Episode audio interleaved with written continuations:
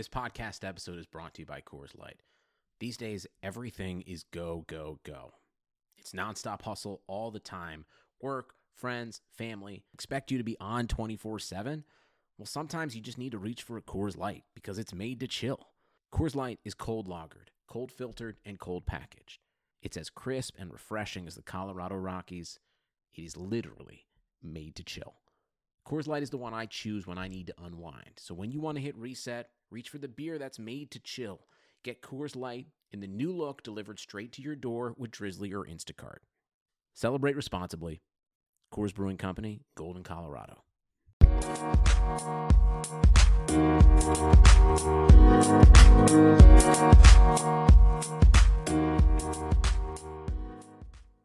It's another episode of the Equalizer podcast, April 2020 getting set to come to an end. And unfortunately, with the end of April, there's still no beginning in sight of a 2020 NWSL season as we are still in the grips of the coronavirus pandemic officially. Training moratorium in the NWSL is on through May 15th. We all expected to go a lot farther than that. And the commissioner, Lisa Baird, already on record as saying there will not be NWSL soccer regular season variety until at least the end of June.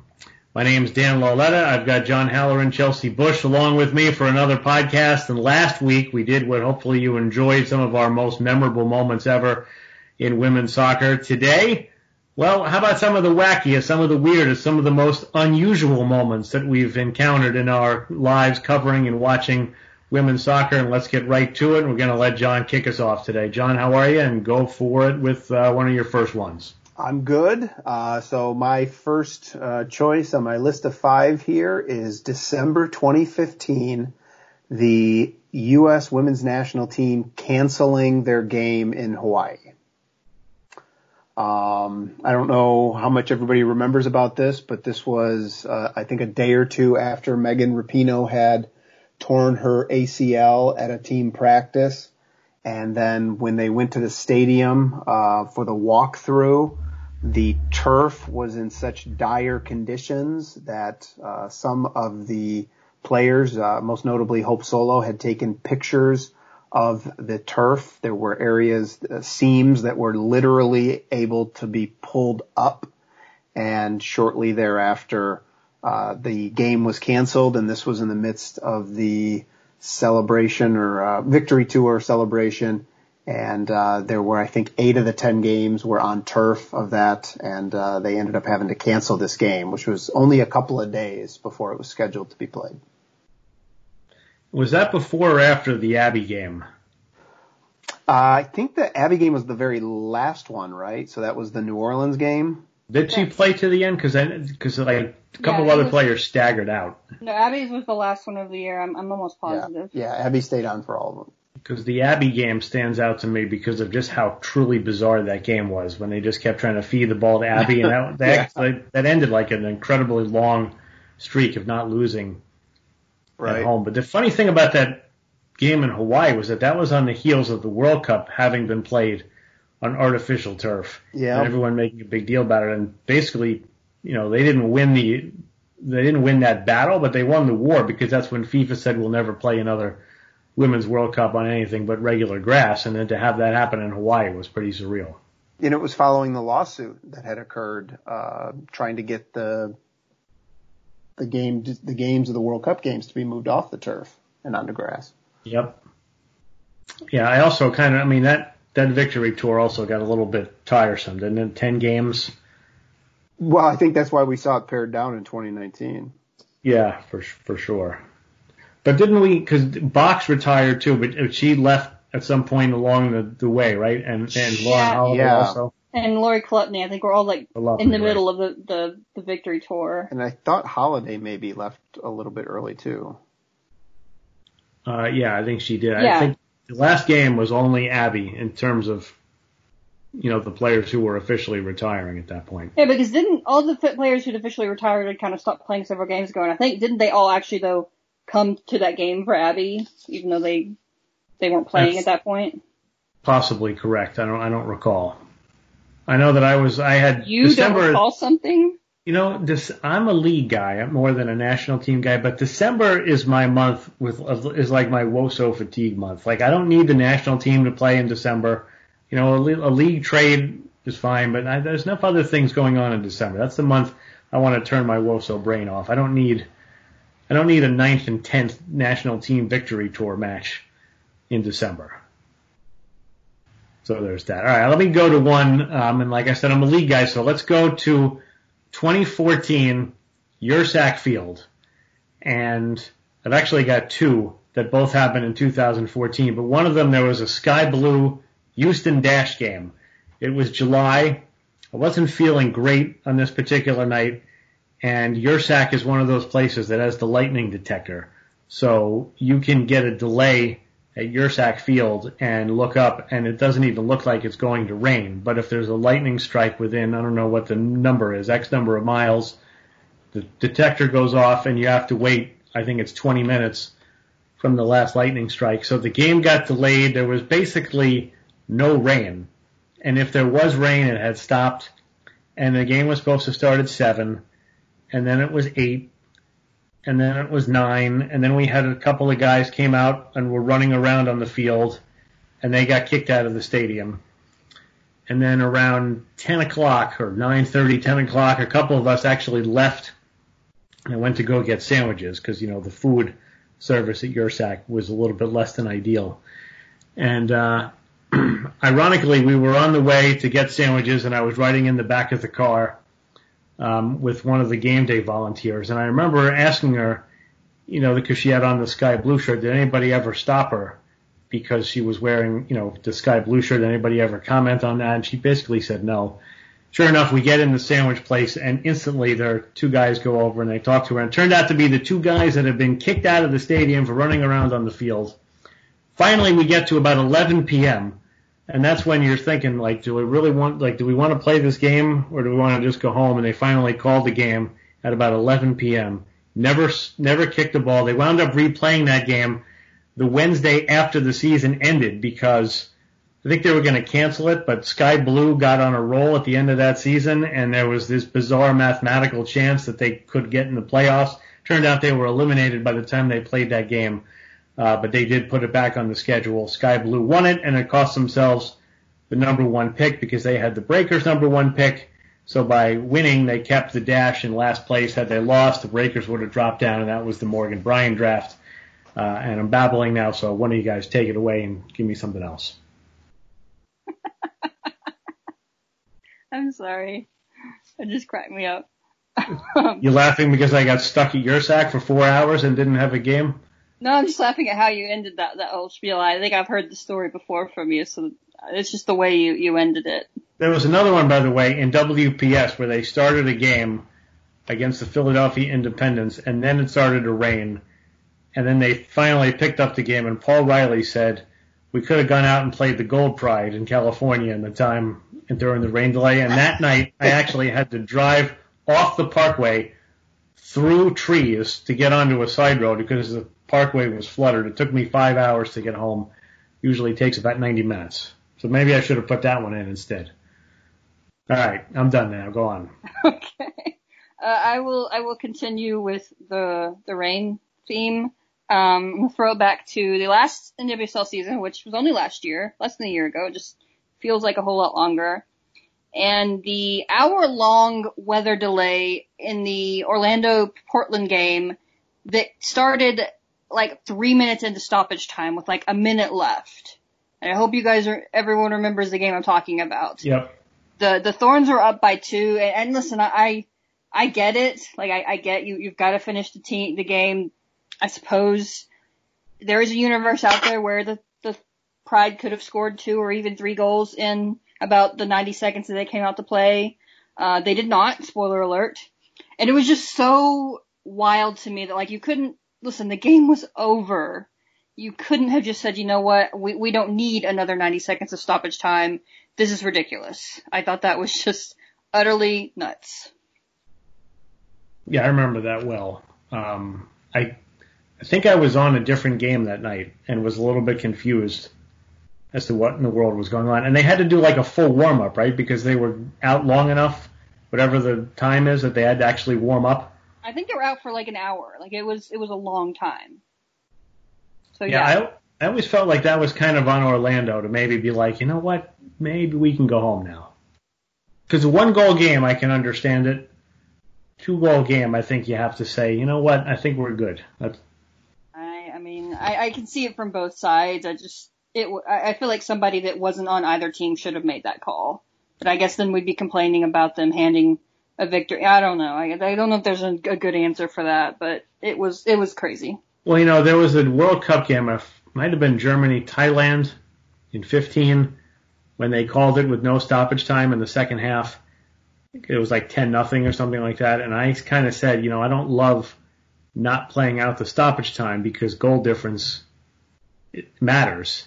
So even if it's a ridiculous score, like all that time actually matters. So that's one angle of it. But the, for the chances of goal difference mattering in an NWSL playoff race is slim. I don't know. I, I feel like they should have maybe not gone on and, and put everybody through that.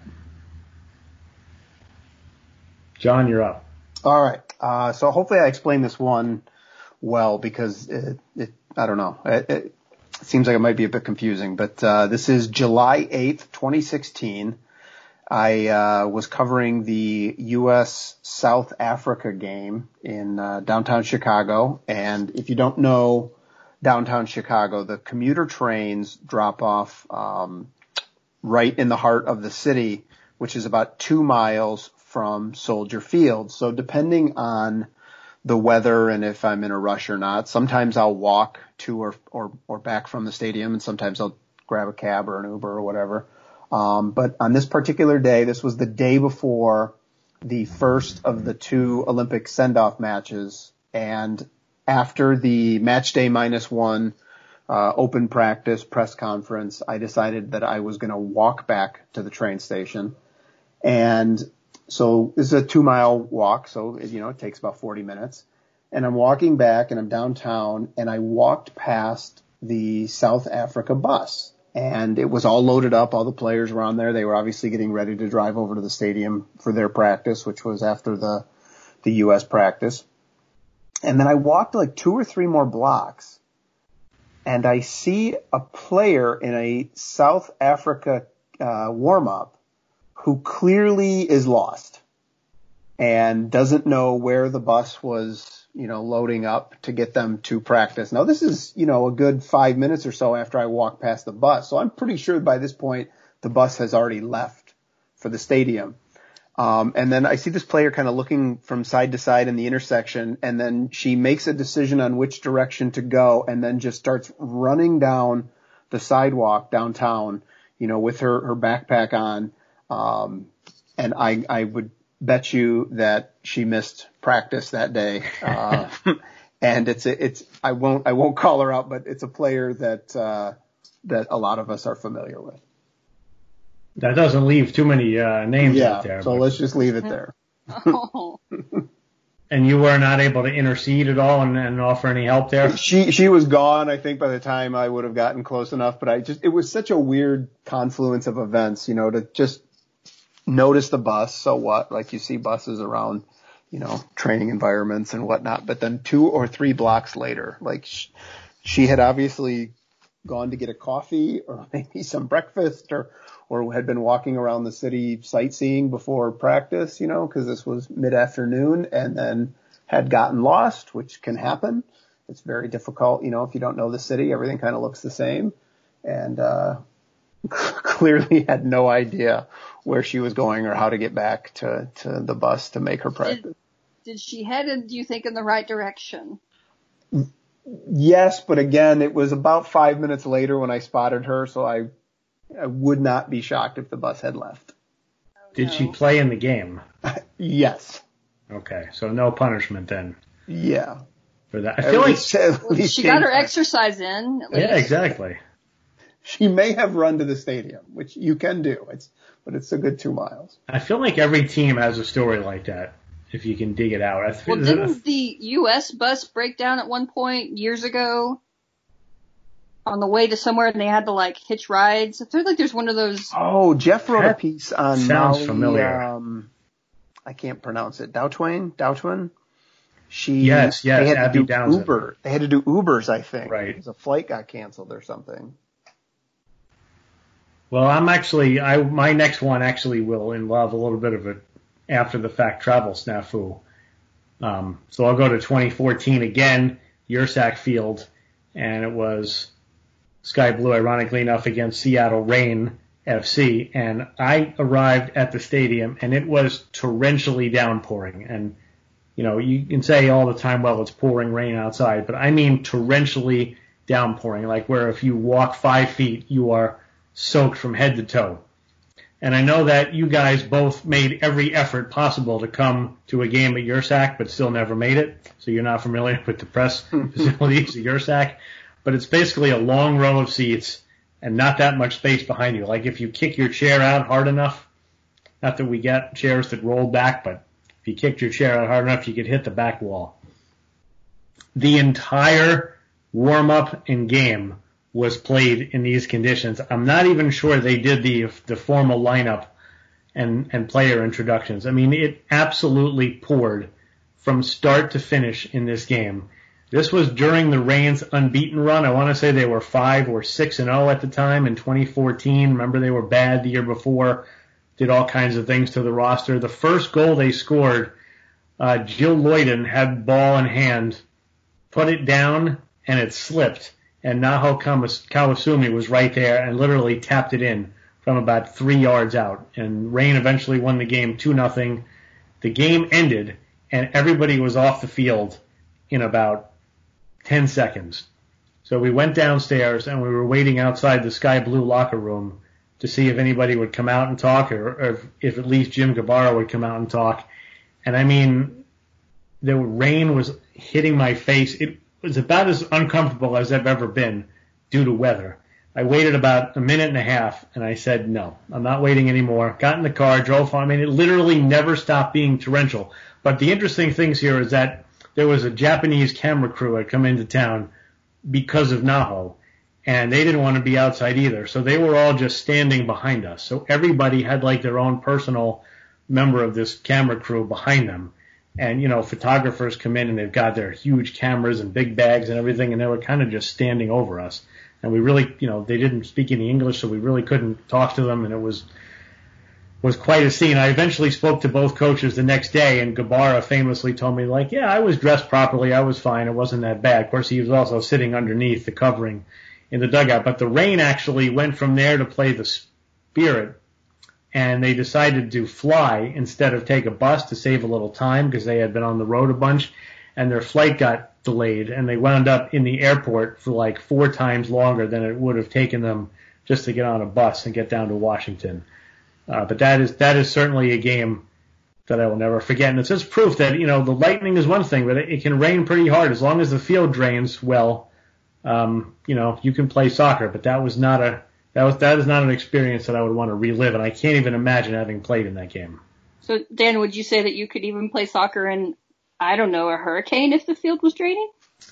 Well, you know, you never know. You might you might be able to. I guess we'll never find out. You know, I'll tell you something about that field draining is that when we do the games, when we broadcast the games in Florida, we're actually um, we get like when the game's not like basically we see what you guys see, but we also get the raw footage, and we were actually um, the game last year got postponed, Courage and Spirit, I think.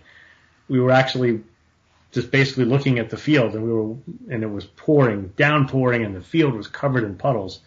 And uh, like half an hour after the rain stopped, we looked at the field, and the field was great. We were like, you know what? There's pretty good drainage on this field. And of course, you're talking about the uh, Salem Stadium field in North Carolina there Uh, the yes. uh, hurricane. All right, let's uh, let's let's step step out for a moment. We'll come back.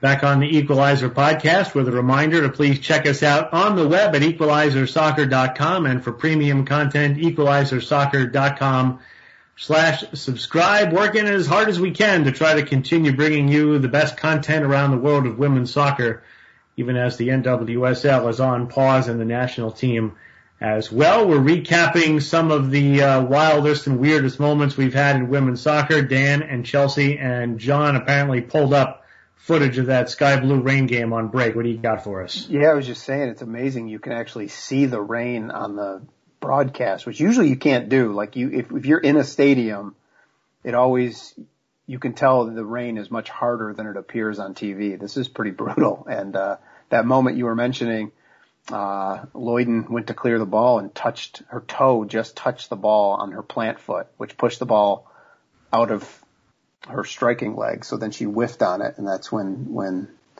um, they came in and scored that goal. And I'm telling you, it literally stayed at that level of rain the entire time yeah, I was there, at your side. There are night. raindrops on the camera lens. Yeah, like, it was. There are areas of the broadcast you can't you can't see. Yep. All right, Chelsey, do you have another one for us? Yeah, this one is maybe a little bit off brand, but it's more of something that would just go on like a Woso blooper reel, but I feel like it kind of just sums up how everyone feels right now after being stuck in their houses for a while. So it is during the uh, 2016 Rio Olympics um, when the Australian team, when Elise Kellon, Helen Lisa, handed Lisa De Vanna that water bottle and she tried to drink it backwards. I, I hands down has always been one of my favorite moments, and I just I feel like it's it's wacky, and I, I feel like that a lot these days. So I thought I'd throw it on here. Now, do you remember that as it happened, or is that just from the Twitter meme? Oh, from the meme. I don't even know if I, I saw it in, in real time. I don't recall, but the meme is is right there on my very my top top guess to use. Because then Kellond-Knight like reverses it on She her, did. right? She- As if she- she's She grabbed it and fixed it for her. De Vanna had no clue what was she. She was hold it, goes to hold it up to her mouth and it's it's backwards. and, And the it's amount just of so so simple. Kellond-Knight just doesn't even think think about it. Just reaches out and turns it around. But she did it in a way as if you would have thought that De Vanna was about to like detonate a grenade in her hand. Like she, like there was so much alarm in her reaction to her possibly drinking out of the wrong end of the water bottle. I mean, I also feel like it just sums up how exhausted they can get during games sometimes and go for the wrong end. I'll give you a little De Vanna follow up. In 2013, I had the privilege of being the quote unquote sideline guy for Sky Blue broadcast, so I would like roam on the sideline, and Gabarra and De Vanna would go at it from the bench to the field. And De Vanna, she would, the first half of that season, she was spectacular. Slowed down a little bit second half. But she very rarely played 90 minutes, and there was one game that she was in, she kept looking over to Gabarra, like asking to come out. And at one point, he just finally said, look, go score a goal, and I'll take you out. Didn't happen, but I thought that was a funny interaction. All right, my turn, I suppose. Let's go to the 2016 NWSL draft. And there was a good bit of uncertainty about what would happen, I think, at the top of that draft. That was Emily Sonnett went number one. Portland went into the, not, I think the morning of the draft, they traded the number two pick to Sky Blue. Or maybe they, maybe I'm confused about that, but there was a trade with the number two pick in there. Anyway, yeah, they traded the number two pick and Sky Blue took Raquel Rodriguez. But about five minutes before the draft, uh, the head of league communications wanders over and says, just so everybody knows, we have an announcement coming up at nine o'clock. So, okay, announcement coming up at nine o'clock. Who knows? Maybe they're announcing home openers or, I don't know, whatever. Some league hire. Who knows? Turns out they are announcing right at the start of the draft that there is a new rule being put in place called the distribution ranking order in which brand new players coming into the league will be will go through this distribution ranking thing and allocation process. And oh, by the way, Portland has traded the number three pick to the Boston Breakers in exchange for the top selection in this allocation ranking order. So five minutes before the draft, they put in this brand new rule. Portland makes a trade to go to the top of that uh, order for this new rule that comes into place, and it was truly bizarre because what sports league puts in a new rule right at the top of their draft, and it's just kind of the way that league has operated over the years. And uh, you know, the rule was obviously put in place so Portland could get Mallory Pugh, who was was it might have John? Were you at? Was that the draft you were at? Yeah. Was it by the end of that day that there were reports that Pugh was not going to go to college?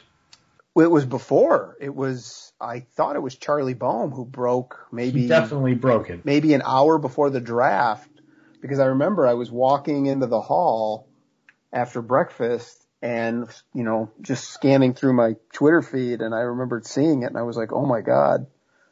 So And then Yeah. she wound up going to uh, UCLA, even though she never actually played in a in a sanctioned D1 match for UCLA, and then came out, and then Washington had that pick at the top of the distribution rank order and didn't move it, and Portland wanted it, and Washington wouldn't do it. So I kind of do get frustrated when I hear people say that Portland always gets their way because they don't. I mean, they traded that number three pick literally for nothing, yeah, and the Spirit held firm and wouldn't let uh, you know the Thorns get their hands on Pugh when she did come out a year later. But just to put that rule in and the way it all went down, like nobody had any idea that that was coming. And I also I stand to this day on the fact that the Breakers used that three pick on Kristen Westfall. If that player turned into a star, then that I think that trade would be more remembered as a pick that Portland gave up for nothing.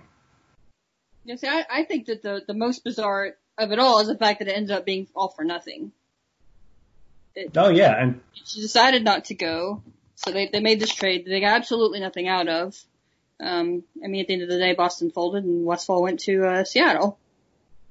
and she pretty much is the only player that's ever come into the league through that method, right? Mm, yeah, as far as I'm, I can think of. So, and I mean, and they, you know, occasionally you still hear, although not in a while, but there have been other trades made, right? Because Washington jumped up the line twice, right? They moved up when they traded Krieger, They got Krieger they- to get the two spot, I think. right? Then they made a trade with Boston to get up to one. Yeah. Which was interesting because I feel like at that time that nobody knew Pugh was going to leave UCLA so quickly. I should have even started. I mean, I figure she'll at least play her freshman year. Yeah, so they really made that. I mean, it on what? A wing, hope and a prayer? I don't know. All right, well, that's my that's my next one. Um, I don't know if we all have a full five here. I have four definitives. So yeah, I I- really only have one one good one left. I got five and a whole bunch of honorable mentions. So Go ahead, John. let me take one here. Um, Go for it. July 9th, 2016, Western New York Flash playing a game on a baseball field that was maybe 50 yards wide. Oh, that game. Yeah. Uh, if you remember, they had gotten moved off their home field because of a 90s throwback concert featuring TLC. and so they had to go somewhere down the road to play. And I just remember, um, because I used to have to line my own fields when I coached and I know that the, the width across the box is 44 yards. And I remember seeing the photos that were taken of that game where the touch line is about two strides from the 18 and it was obviously optically very bad. It, it became very embarrassing for the league when a bunch of players, I think Rapinoe, Alex Morgan, and there might have even been one more called the league out publicly for it. And it kind of became national news. It was, it's one of those things we like to complain about too, where like the only time, you know, the mainstream sports publications pick up on NWSL news is when it's something embarrassing, but it was embarrassing. It was, it was a game that should not have been played on that field and it, uh, certainly, you know, made it look like, and if not in reality, a very amateurish, uh, game. There was a sky blue game that night too, because I remember somebody pulled up a picture of it and I kind of dismissed it because, you know, everyone likes to complain about stuff. And I'm like, all right, the field is narrow. All right, so fine, it's a narrow field for one game. And then after when the game ended, I actually looked at it and I was like, wow. And then I went back and watched it and I remember thinking that the ball kids were in the game because the touchline was so close to, the- to where the ball was. Yeah, the fiasco at Frontier is what I have called that. Frontier Yep. Stadium in Rochester. Yeah. memorable one for sure. And you know what? That game was a tipping point for the. I think we talked about this last week, didn't we? For the Flash being in the playoffs, because if the Reign beat them, they would have been in. You know, all other things being equal, anyway. But yeah, not a not a great moment uh, for the league, that's for sure. Um, I got another couple of things from the 2010 draft. These are just kind of random things thrown out there. Um, but two things from that draft. First of all, that's still the best draft of all time. One, two, three, four picks all went to the 2015 World Cup. That was Tobin Heath, uh, Lauren Cheney, who became Lauren Holiday, um, Kelley O'Hara, and Whitney Engen. Ashlyn Harris was also in that draft, went to the World Cup. Uh, Alyssa Naeher was in that draft, went to the World Cup in 2015. But that was when the draft was seven rounds, and it was a long day and there had been a player, uh, Shaniqua Gordon had been drafted. And, you know, by the time the first couple rounds were done, you know, very few players were present. So, you know, they're just calling out names. And then, like a round and a half later, they called out Shaniqua Gordon. And we were all like, um, she already got picked. And, you know, we were kind of trying to subtle, trying to subtly, like, alert the league people that they had already been picked. Well, it turns out there was a Shaniqua and a Shamiqua, one with an N, one with an M. They were twins, and they actually both did get picked. And I think one of them wound up playing a few games in Atlanta, and the other one didn't.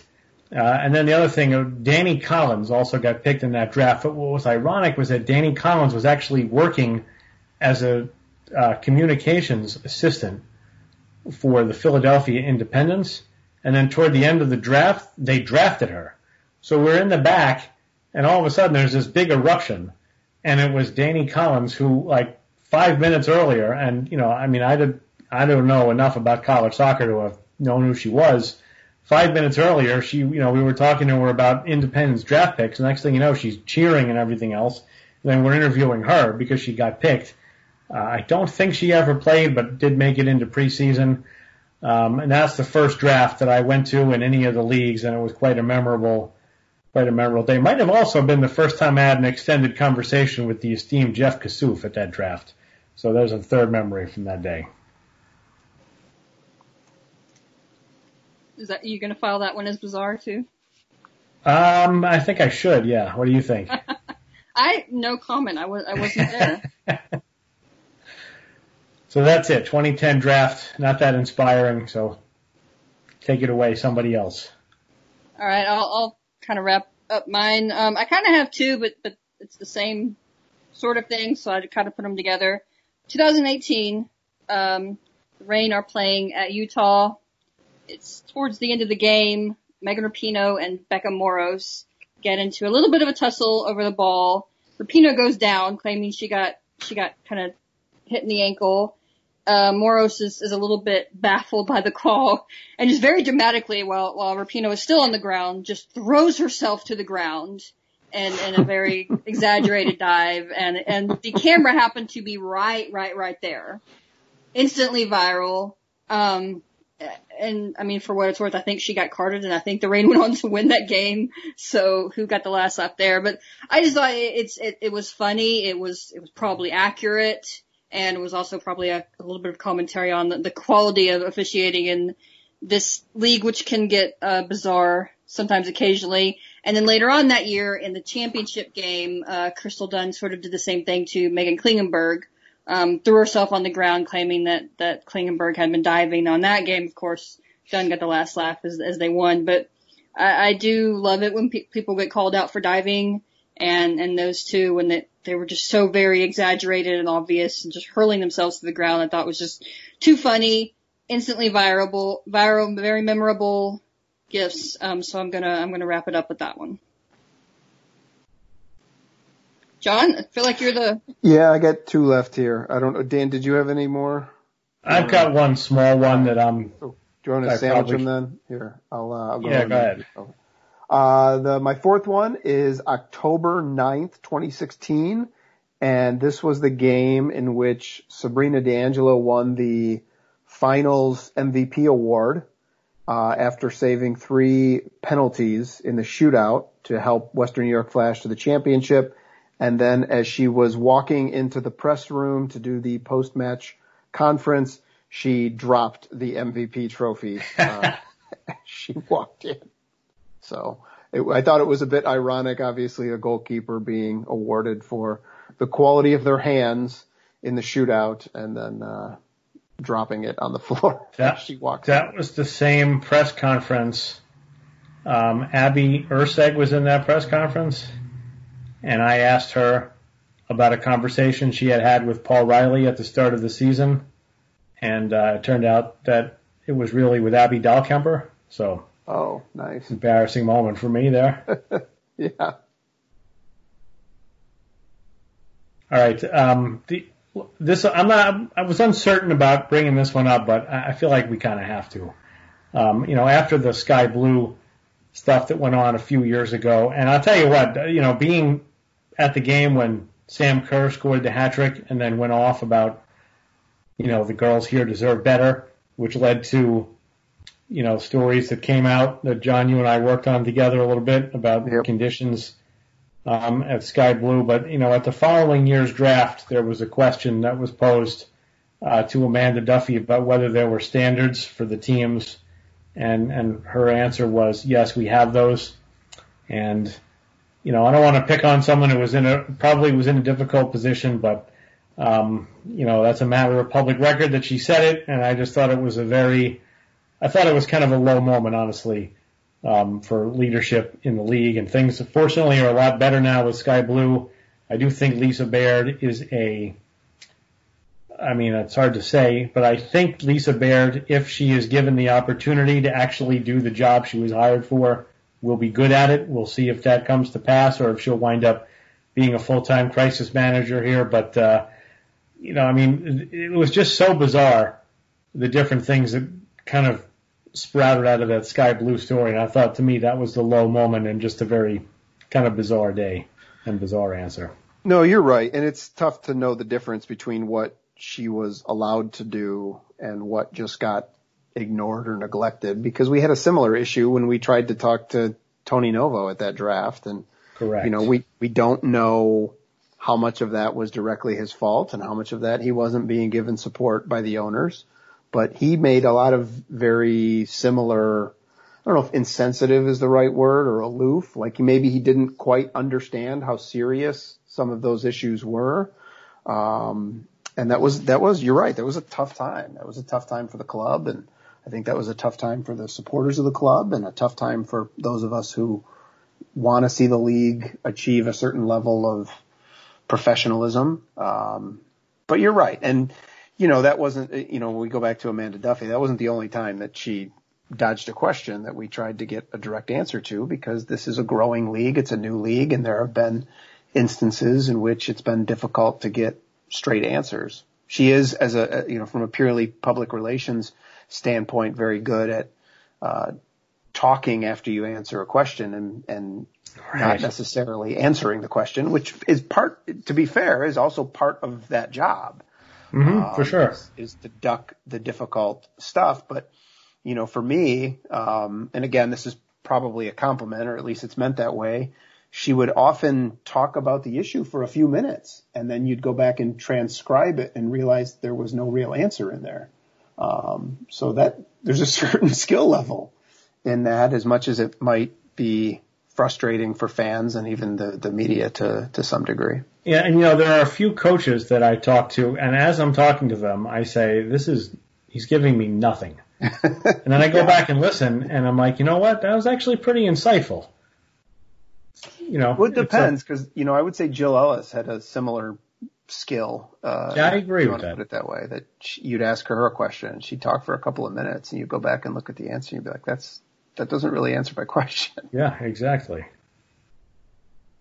You got one more? Yep, I do. Uh, so the last one that made my top five, um, this was a kind of a personal one. I, I think everybody knows, or at least around uh, close to us knows that I have not had the best travel experiences uh, covering women's soccer. So I had to pick one.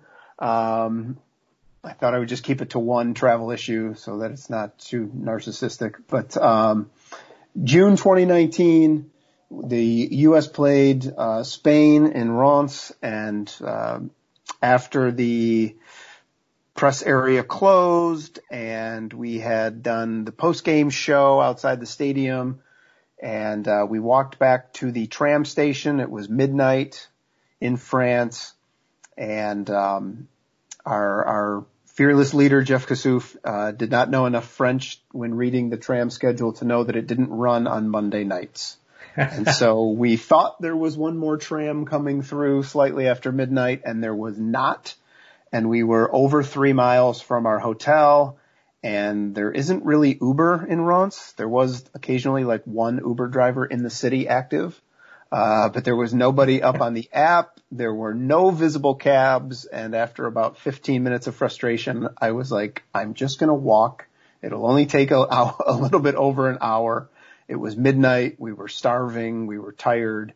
Um, and then luckily enough, maybe half a mile down the road, a cab just happened to be driving by. So we didn't end up having to walk the whole distance, but, uh, it was uh, one of those uh, nights of frustration, which were, were fairly common on that trip. Hashtag shouldn't there have been tram service on a Monday during the World Cup? Yeah, right. Or some form of you know, a bus or something would have been nice. Yeah. I mean, I, I remember just being dropped off in the middle of Lyon at 2 a.m. and yep. the city was a ghost town. Yep. And I had about a mile walk to my room. And I mean, it was fine. There was not a soul on the street, but you know, this is a foreign city. There's a language barrier. You just kind of figured with the World Cup, you'd be a little bit more taken care of than that.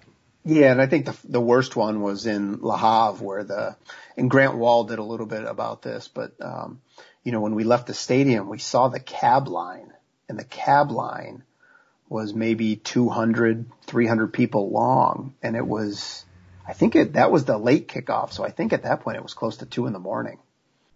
And you just had all these people who couldn't get back to their hotels or Airbnbs or whatever. And that city is in the far northern reaches of France. So people were spread out very far and having a really difficult time getting home that night. Well, if it makes you feel any better, we might never know who the host will be for the next World Cup. So you might have to, right? You know, buy tickets like like the old days in the final when I would have hotel rooms in six different cities. And I have yeah. to make sure I canceled them. Yep. All right, let's do a couple of the uh, Twitter ones, and we'll get to your honorable mentions. Uh, Brandon Holmes, I was fairly tipsy entering the stadium for NWSL final, and literally bumped into Karina LeBlanc. I recognized her and said you're Karina LeBlanc. And she delightfully said, would you like a selfie? And I said, sure, even though it was not my intention to bother her for one. So there's Brandon's memory. Congratulations to Karina LeBlanc, by the way, one of several, uh, WOSO luminaries to give birth recently, right? Aaron uh, Wright had a baby, and Hope she Solo did. recently announced that she's had twins, and I guess we're waiting on Alex Morgan next. And then uh, Jonathan Tannenwald and Andy Mead had a, an interesting back and forth on our uh, in our mentions about uh, the draft. Tannenwald said the first W, uh, the first NWSL draft, and then I think he backtracked to mean the second one, the shoebox one, which was when Crystal Dunn went first, and that was in Philadelphia, I'm pretty sure. And we were literally like we were literally in a fire hazard setup. Like we were in this tiny room, and literally like there were like 10 people in a row and you couldn't get out of your row. It was, it was pretty tight, but it was, uh, it was a fun draft because that was Dunn and Ohai and they were both there.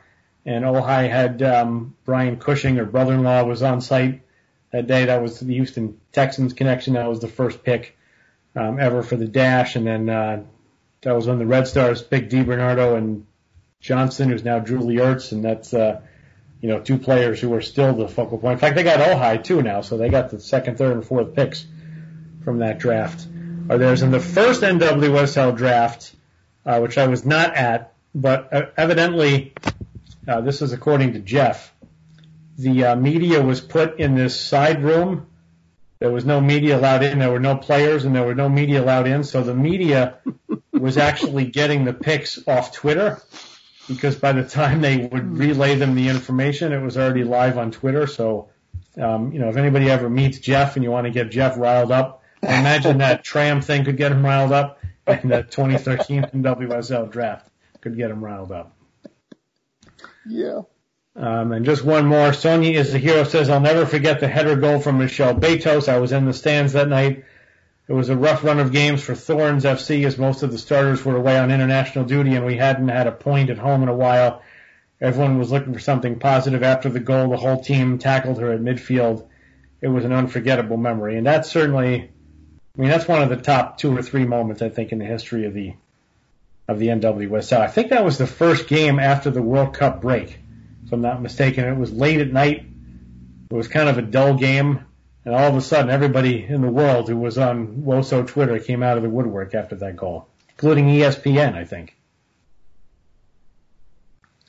Any other uh, ones, John, that you want to mention? Yeah, I'll just run through these, and if you guys have comments you want to throw out, um, I had, and some of these didn't make the list because we we talked about this off air, but had a little bit of a, a difficult time deciding what was wacky, and some of these seemed maybe too dark. Uh, right. to, to be wacky, but, uh, some other ones that I had thought of when we were doing this, the, uh, Tancredi head stamp on Carli Lloyd in the 2012 Olympics, which is yep. probably the single most violent thing I've ever seen in a game. Um, Hope Solo flipping off the Chicago fans in May of 2015, only months after the uh, DUI issue with the with the U.S. soccer van that I think her husband was driving at the time, and then that was only a few months after the domestic violence charge, and it was only a month before the team left for Canada. So it was kind of an, uh, a time maybe where a low profile would have been better. Um, Didn't she also flip off fans in Portland at some point? I don't know. I I think somebody mentioned something in Kansas City, but I don't know for sure. Well, she that. had a thing in Kansas City where she was arguing with the Blue Crew. Said something like that's why Barnhart will never play for the national team again. Oh, okay. Um, so hope, hope and fan groups get get get along well together. I had the uh, the snow game from this past April in Chicago. Uh, you had mentioned the four hour delay at Sky Blue. The snow game, if you remember, got delayed, delayed, delayed. Got to a point where Arnim Whisler, the owner, and Rory Dames, the head coach, were out there shoveling the lines. and uh, it took Brooke Elby, who was then the president of the Players Association, to get on the horn with the league and say, we absolutely cannot play. There's ice on the field. Uh, so they did finally cancel that game. It's also one that I remember because you all every once in a while you see these people who talk about how the U.S. whether it's MLS or NWSL should follow the European calendar. Uh, I'd like to invite any of those people to spend a winter or spring in Chicago. Spring is just like the second winter. Um, you know, it, it rained this week or it snowed this week, so you can't do that. Uh, Boston players drafting players after the league realized the team was going to fold the night before. So they allowed the team to draft players even though there wasn't going to be a team. Yeah, it's like a retroactive one because we didn't know necessarily that there wasn't going to be a team. We thought it, but yeah. it had actually been decided. Well, then they, I, from from the best I could understand from Jeff, Jeff Kassouf did a piece on this. Uh, actually, this I think it was like this year, right? He kind of went back and talked to some so. of the players, and kind of went through it and he says the night before in the ballroom they had decided that Boston they had they knew that the current ownership group was gone. Right. And um so yeah, they allowed him to draft players with the thought that maybe somebody would step in. And of course that didn't happen. Uh I had the Press Lloyd Kerr trade, which I think just like we I don't think we realize how blessed we are covering the NWSL right now in terms of how accessible it all is compared to how big it is relative to the rest of the game. I mean, this would be like Cristiano Ronaldo, Lionel Messi, and Neymar being traded for one another. It is a massive, massive, massive trade.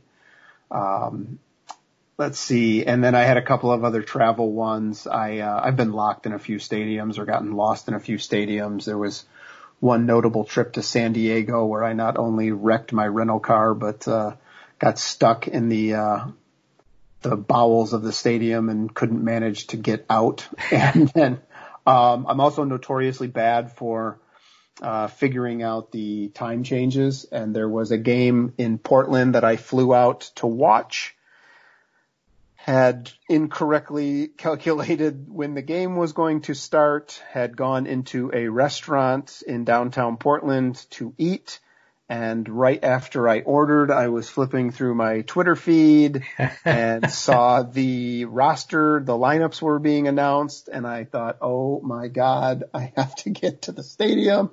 And this was a preseason game, so it was not downtown. It was out at the, uh, I, I think it's the University of Portland.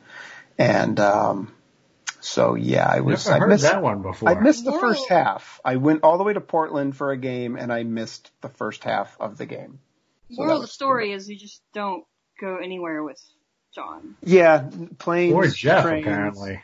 automobiles. Yeah. See, I had, well, Chelsey, you're not much better for travel issues.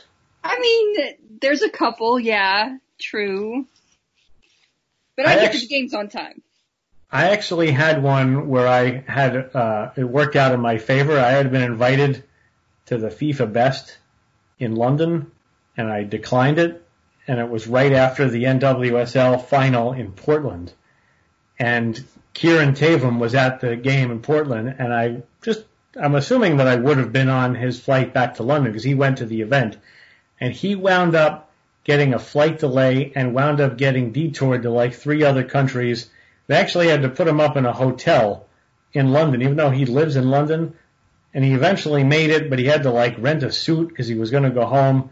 So it would have been a whole nightmare travel experience that I dodged by declining that offer to go out there. So I've had pretty good luck traveling to these things. You know, France was, I think everybody who was in France had some issue, but I've had pretty good luck traveling to these games over the years.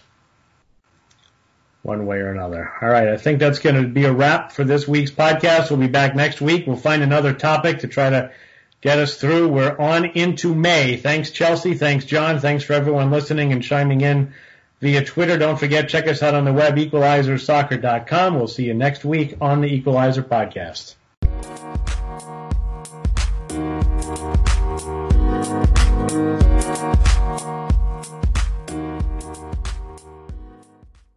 Breaking up is hard to do, but when it comes to your wireless carrier, you should have left a while ago. You're over the big three carriers. You deserve better. Xfinity Mobile. Now you can get unlimited with 5G included for just $30 a month on the nation's fastest, most reliable network. So break free from the big three and save with Xfinity Mobile. Take the savings challenge at xfinitymobile.com slash my savings to see how much you can save when you get Xfinity Mobile and Internet together. Reduced speeds at 20 gigabytes per line. Most reliable based on Root Metrics US report. Results vary, not an endorsement.